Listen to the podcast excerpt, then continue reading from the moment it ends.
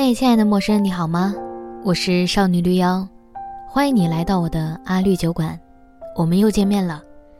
收听这次节目前，我小小的提醒一下，我还有另外一个节目叫《大小乾坤》，会邀请各种神奇的朋友就某一话题聊聊天儿，也欢迎大家关注，谢谢大家了。记得关注、评论，觉得好的话再打赏。感谢你的收听。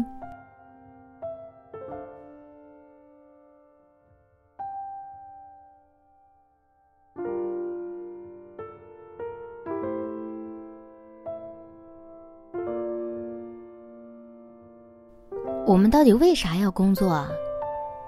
脚刚踏出办公室的门，脑袋里就开始闪过一天的碎片，有想不出东西的烦恼，有突然被塞了一些事情叫我来做的不解，有暂时解不开的一些人事上的疙瘩，各种事情缠绕在一起。下班出门的那一刻，就想要都抛在脑后。我对自己有句警戒的话，就是明天的烦恼。交给明天的我去处理，有点小逃避的心态没错了，但偶尔还是蛮管用的。人生被截止日期牵着走是件既可悲又有用的事情。可悲在总有什么事情卡着你，像内裤没有穿对位置，你又不好意思去拽它一下。有用在也确实需要一个东西拽着你走，因为你不往前走。永远到不了那个截止日期的地方。工作就是有太多截止日期了。地铁是我的避难所，我在地铁里可以装作我是一个无忧无虑的人，随意想什么就什么。我不爱在地铁里翻手机，因为我想留一个时间给自己去想东西，去让那些乱七八糟的想法找一个归处。因为我知道，如果我不记录。不把它们留下来，我就会忘记。世界上就再也没有关于我们为啥要工作啊这样乱七八糟的念头。让我现在说出来。可偶尔掩饰尴尬，或者要留一些什么想法在笔头上，也得玩手机，真是一件矛盾的事情。你看，我工作上遇到想不开的时候，其他事情也会跟着胡来。为啥要工作啊？蛮简单的，大家都知道原因。时间价值什么的都是胡扯。我不觉得工作能让自己产生什么价值，且工作其实是为了我们变得平凡。每个人都是社会的螺丝钉，每个人都安于现状，这样社会就会往前走。但总有人是反骨，会想要偶尔不那么听话一下。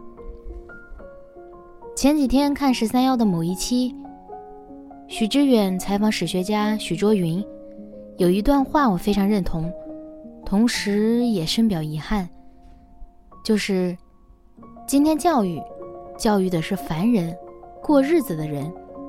今天的文化是一个打扮出来的文化，是舞台式的文化，是导演导出来的文化。而今天日子过得太舒服，没有人想这个问题。忙的是买这个机买那个机，忙的是赶时髦，忙的是听最红的歌星的歌。人这么走下去，也就等于人变成活着的机器。细想想，就会觉得这事情非常恐怖。我们都变成机器的话，我们又在哪里呢？我其实不是不喜欢工作，我只是没那么喜欢上班这件事情。人还是需要工作的，需要干点正经事儿，需要点存在过的证据，但上班却不然。上班显然不太容易让人开心，所以，我们看到在地铁里大打出手的人，在深夜里喝酒哭泣的人，在路上发呆出神的人，我不敢说全是工作所致，但大多数还是会沾着点边儿。回家，脱掉今天的皮囊，我换上跑步的设备。我一直想要换掉现在这双跑步鞋，因为它已经旧旧的、黑黑的了，不会让我产生那种穿上它就立马要展示给人看、要跑起来的感觉。不过暂时没有备选方案，我还是先穿着它吧。在楼下做跑前热身运动是有点尴尬的，路过的人会不经意间看我一眼。虽然我心里一直跟自己说，你没那么重要，没那么多观众的，但动作也还是会选的拘谨一些。看来我以后还是要继续努力，在不顾及别人眼光这个点上，跑起来。北京夏天黏糊糊的，楼下小公园满是散步的情侣，跳广场舞的叔叔阿姨，带着小孩的年轻夫妇。他们快乐的模样，不知道是不是也会偶尔问自己：“我们为什么要工作啊？”这样的问题。经过老年人们的时候，我偶尔会羡慕，退休后的生活看起来真惬意啊。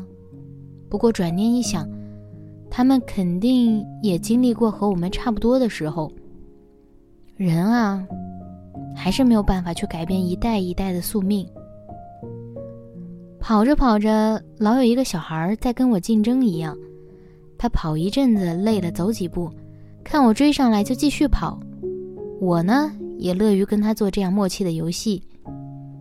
这样来回几次，他最后扑向父母的怀抱，而我还会继续我跑步的脚步。什么工作的烦恼，什么乱七八糟的想法，都没有现在要跑完五公里的心更迫切。不知道什么时候，运动居然也会变成我治愈自己的一个方式。当脑袋受了累，就让身体去受其他的累，这样脑袋就会空出来，不去想其他，自然而然得到了治愈。关于开头的那个问题。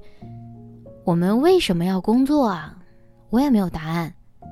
这个问题暂时看来是无解的。